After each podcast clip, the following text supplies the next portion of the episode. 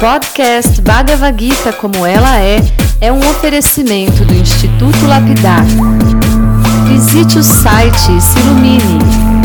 institutolapidar.org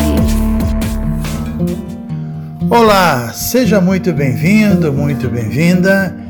Meu nome é Chandramukha Swami e esse é o podcast Bhagavad Gita como ela é, espiritualidade aplicada no cotidiano.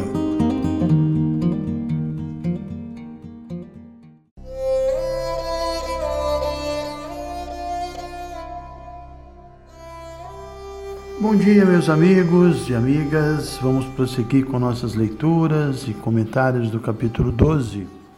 Na sexta-feira passada, nós lemos os sete primeiros versos do capítulo e no início é, desses, desses sete versos, a gente viu que a Juna mencionou os dois tipos de transcendentalistas, né, que são aqueles que praticam serviço devocional e aqueles que adoram o aspecto impessoal do absoluto. Então, a Juna, na verdade, ele queria saber qual dessas duas posições é mais adequada. Aí foi assim que começou o capítulo 12. Então, depois de ouvir essa dúvida de Arjuna, Krishna passou a explicar que fixar a mente na forma pessoal de Deus é, sem dúvida, a opção perfeita, mas é claro, não é só isso, né? A pessoa vai precisar, ao mesmo tempo, ajustar sua vida de tal maneira que todas as ocupações dela devem visar a satisfação de Deus, e não sua própria satisfação. Então eu queria falar um pouco mais sobre a diferença entre o processo do, do, personalista, que é o devoto, e do impersonalista. O impersonalista é aquele que, que ainda não assimilou o fato de que o absoluto, mesmo sendo transcendental, mesmo estando além do alcance dos sentidos materiais, sendo inconcebível e onipresente, o absoluto também tem uma identidade, também tem uma forma pessoal de qualquer modo, mesmo sem entender bem a posição de Krishna como a pessoa suprema, a gente viu no, nesses sete versos que eu li que o impersonalista vai poder gradualmente compreender Krishna se ele praticar estritamente o controle dos sentidos, se ele se tornar equânime para com todos, se ele se ocupar em prol do bem-estar das pessoas em geral. Mas mesmo assim, Krishna não perde assim, a oportunidade de afirmar que o impersonalista que está pegado à ideia impessoal de Deus, ele vai ter muito mais dificuldade em progredir.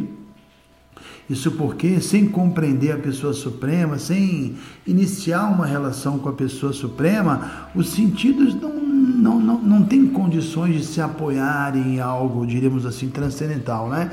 E isso já foi explicado no capítulo 2. Cristo já falou sobre esse ponto interessante, quando ele afirmou que mesmo a pessoa que tenha suficiente conhecimento discriminativo, e, e mesmo que ela seja séria em se empenhar de controlar seus sentidos, ainda assim ela vai ter dificuldade em acalmar e aquietar sua mente. Aí nesse contexto, Cristo compara a mente a um barco sem âncora a gente sabe o que acontece com o barco sem âncora, não é? ele fatalmente vai ser arrastado pelo vento. Então, por esse motivo, Krishna afirma aqui no início deste capítulo que sem colocar Krishna na mente, a mente não vai ter uma âncora, ela vai ter uma forte propensão a divagar. E segundo Krishna também, o melhor a fazer é a gente substituir nossas atividades mundanas por atividades devocionais. Aí, quando nós ocupamos nossa mente, nossos sentidos, de maneira devocional, tudo fica muito mais fácil e tem um pouquinho de austeridade e renúncia, é claro, mas eh, são austeridades e renúncias bem menores do que o processo impersonalista que exige é, se desvincular de tudo. E como se não bastasse também, Krishna termina esse ponto dizendo que pessoalmente ele vai assumir a tarefa de salvar uma pessoa que está ocupado em serviço devocional, que desenvolveu devoção, vai resgatá-la do oceano de nascimentos e mortes, né? Então é isso, temos sempre duas opções. Uma é tentar interromper por completo qualquer tipo de atividades que envolva os sentidos, e outra é redirecionar os sentidos e ocupá-los em atividades devocionais, como a gente está fazendo agora aqui, por exemplo, ouvindo a Bhagavad Gita, a gente está ouvindo, usando nossos ouvidos, eu estou usando a minha língua aqui para vibrar o som, ou seja, uma coisa é tentar a qualquer custo impedir os ouvidos de ouvir todo tipo de assunto, ou impedir a língua de vibrar qualquer tipo de som, ou de comer qualquer qualquer alimento saboroso impedir a mente de gerar qualquer tipo de pensamento, de sentimento, de desejo. Então essa é uma opção bastante difícil, né? Essa é a opção do impersonalista. E a outra opção é ouvir, é falar sobre tópicos transcendentais como é, esses que existem aqui na Gita, é cantar os santos nomes de Deus, é programar a mente para produzir pensamentos, sentimentos e desejos nobres que vão é, edificar a pessoa, que vão elevar espiritualmente uma pessoa. Então, obviamente, essa segunda opção é muito mais fácil. E é isso que Krishna está recomendando aqui. Os praticantes de Bhakti Yoga, ou seja, os devotos, né, são exatamente essas pessoas que preferem substituir as ocupações materiais por atividades devocionais por isso eles preparam sempre um altar de Cristo em casa, eles cantam regularmente as canções devocionais, os santos nomes, oferecem também tudo que eles vão comer nesse altar. E além disso, né, os devotos adoram convidar seus amigos para estudarem juntos a literatura devocional, para desfrutar de um encontro, né, de uma associação espiritual. Isso é muito prazeroso. Então é importante ressaltar que tudo isso que eu falei, preparar um altarzinho, cantar, oferecer o alimento, são, são atividades que, que podem ser executadas com muita facilidade, com muita naturalidade por praticamente qualquer pessoa, mas apesar de ser tão simples e tão fácil, a gente está falando de atividades que estão numa plataforma espiritual realmente elevada, né? E, e, também no finalzinho desses versos que nós já lemos, Krishna acaba prometendo pessoalmente que vai se encarregar da tarefa de resgatar seu devoto ou sua devota da existência material, que vai levá-los à sua própria morada eterna e suprema. Parece uma promessa bastante tentadora, né? Então, tendo, disso, tendo dito isso, vamos continuar aqui com a leitura de alguns versos e eu peço que vocês tenham assim uma atenção especial porque são versos muito bons. Que isso aqui vai dar uma série de opções para diferentes tipos de pessoas, para diferentes níveis de consciência. Então vou ler do verso 8 ao verso 12 do capítulo 12. Então vamos lá. Fixa tua mente em mim, a pessoa suprema, e ocupa toda a tua inteligência em mim. Assim não haverá dúvida alguma de que viverás sempre em mim. Meu querido Arjuna, ó conquistador de riquezas, se você não pode fixar sua mente em mim sem se desviar, então segue os princípios reguladores que fazem parte do Bhakti Yoga. Desenvolva deste modo um desejo de me alcançar. Se não podes praticar as regulações que fazem parte do Bhakti Yoga, então simplesmente tenta trabalhar para mim, porque trabalhando para mim chegarás à fase perfeita. Se, entretanto, és incapaz de trabalhar nesta minha consciência, então tenta agir renunciando a todos os resultados de seu trabalho e procure situar-te no eu.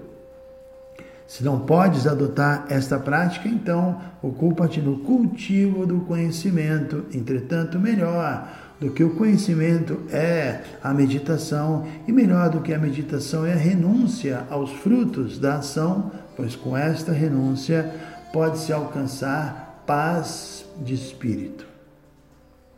Muito bem, né? Como eu disse, Krishna está dando aqui várias opções e todas elas são igualmente valiosas no que se refere ao avanço espiritual e certamente a gente não vai ter tempo de comentar tudo hoje, mas vamos falar sobre a primeira opção que Krishna dá aqui, que é fixar a mente, a inteligência nele, né?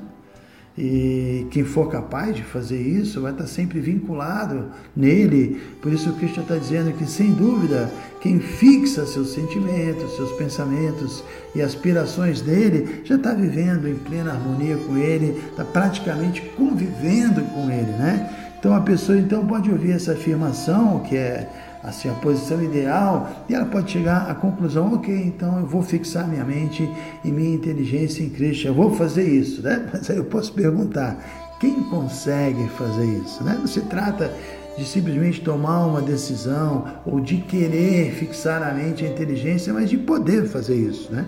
Por exemplo, no Yoga Sutra de Patanjali, antes de atingir Dhyana, e samadhi, que, é a, a, os estágios avançados do yoga, a meditação e a mente absorta plenamente, né? Então, antes de atingir isso, a pessoa vai ter que se dedicar com afinco a yama, a niyama, a asana, a pranayama, a pratyahara, a dharana, e aí sim ela vai chegar a dhyana, que é um estado meditativo meditativo, meditativo avançado. Yama significa que ela vai ser vai ter que deixar de fazer algumas coisas, niyama, ela vai ter que observar algumas coisas, asana são posturas, pranayama, respiração, pratyahara é retirar os sentidos de, dos objetos e por aí vai. Então é todo um processo muito gradual, né, para poder chegar então em dhyana essa meditação. E da mesma forma, um praticante de Bhakti Yoga, ele não vai poder pular etapas. Ele fixar a mente, o intelecto em Krishna, a gente pode dizer que é a cereja do bolo, mas para a gente poder colocar a cereja no bolo, você precisa do bolo, né? Então, nesse exemplo, a cereja do bolo é esse estágio de apego amoroso, de apego transcendental a Krishna. E vale lembrar que esse amor espiritual que a gente está falando aqui, embora seja natural para todos, embora resida dentro do coração de todos os seres vivos, no momento esse amor está adormecido, é justamente para despertá-lo que existe todo um processo conhecido como Bhakti Yoga, um processo que revive a consciência de Deus do praticante. E a gente também tem que admitir que a nossa mente, que nossos sentidos e mesmo a nossa inteligência e tudo isso está ocupado em assuntos mundanos, buscando prazeres mundanos por muitas vidas, muito tempo. Então não é possível de uma hora para outra fixá-los em Cristo. Então, antes disso, é preciso purificar os sentidos, a mente, a inteligência. Por isso que está recomendando aqui, se você não consegue fixar sua mente em mim, então você tem que trabalhar na purificação dos seus sentidos. Essa é a essência do primeiro estágio do Bhakti Yoga, que é purificar os sentidos, né? Ocupar, se ocupar em regras e regulações, aí sim, no segundo estágio, que é mais elevado, quando o amor latente do praticante já despertou, pelo menos está despertando, e o sintoma desse despertar é que o praticante se apega às atividades devocionais, ele manifesta verdadeiros sentimentos amorosos, e aí ele é impelido naturalmente a transformar sua vida toda numa oferenda a Deus, ou seja, um devoto, uma devota que já tenha avançado em Bhakti, ele consegue fixar a mente na transcendência de forma natural, sem desvio, porque, inclusive, Krishna falou sobre isso. É, no finalzinho do capítulo 6 tem um verso que eu gosto muito, que Krishna diz, Yoginama Pisarveshan, de todos os yogis, Madgatenantaratmana, aquele que está internamente fixo em mim, Shradavam Bhajate Yoma, me adorando com fé, com confiança, Sameio Datamon Mataha, essa pessoa é a mais elevada de todos, de todos os yogis, aquele que é capaz de fixar a mente em mim, com confiança transcendental, com verdadeiro apego, me adora, já está dizendo, Sameio Datamon Mataha, ele é o maior de todos os yogis, né? Então, enquanto nós ainda formos neófito, neófitos e não conseguíamos espontaneamente manter nossos pensamentos fixos em Krishna, nós vamos precisar urgentemente de ajuda. Quer seja ajuda de um devoto experiente, quer seja ajuda de um mestre espiritual qualificado, e essa ajuda virá de que forma?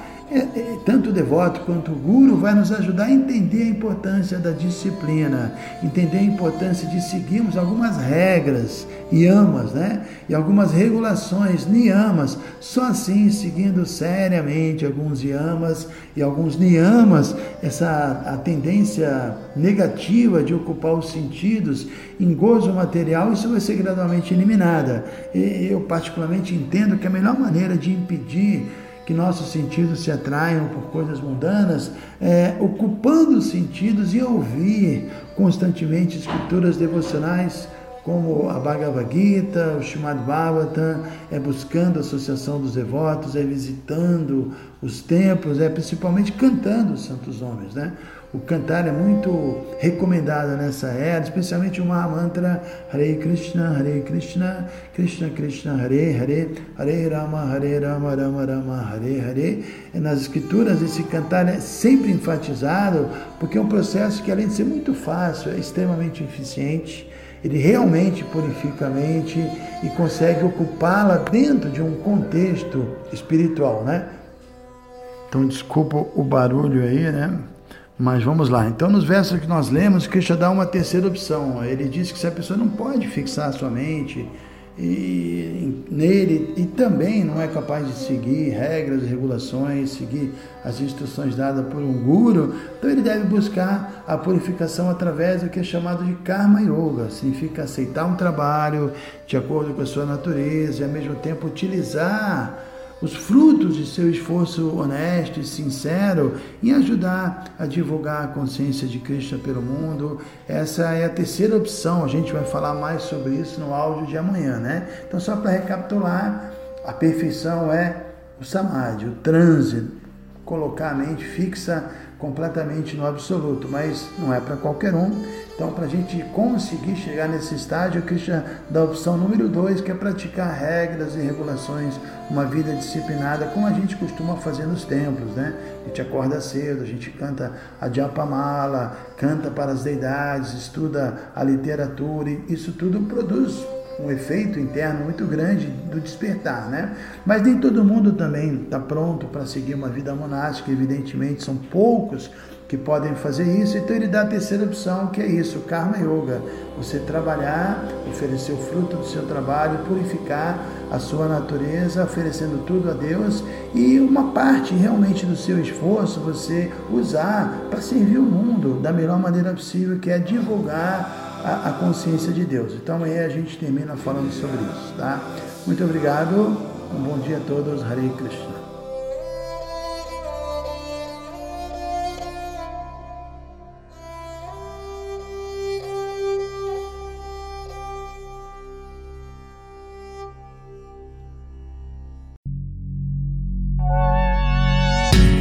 Se você se interessa por este conteúdo, não deixe de fazer o curso Bhagavad Gita para iniciantes com Chandramukha Swami.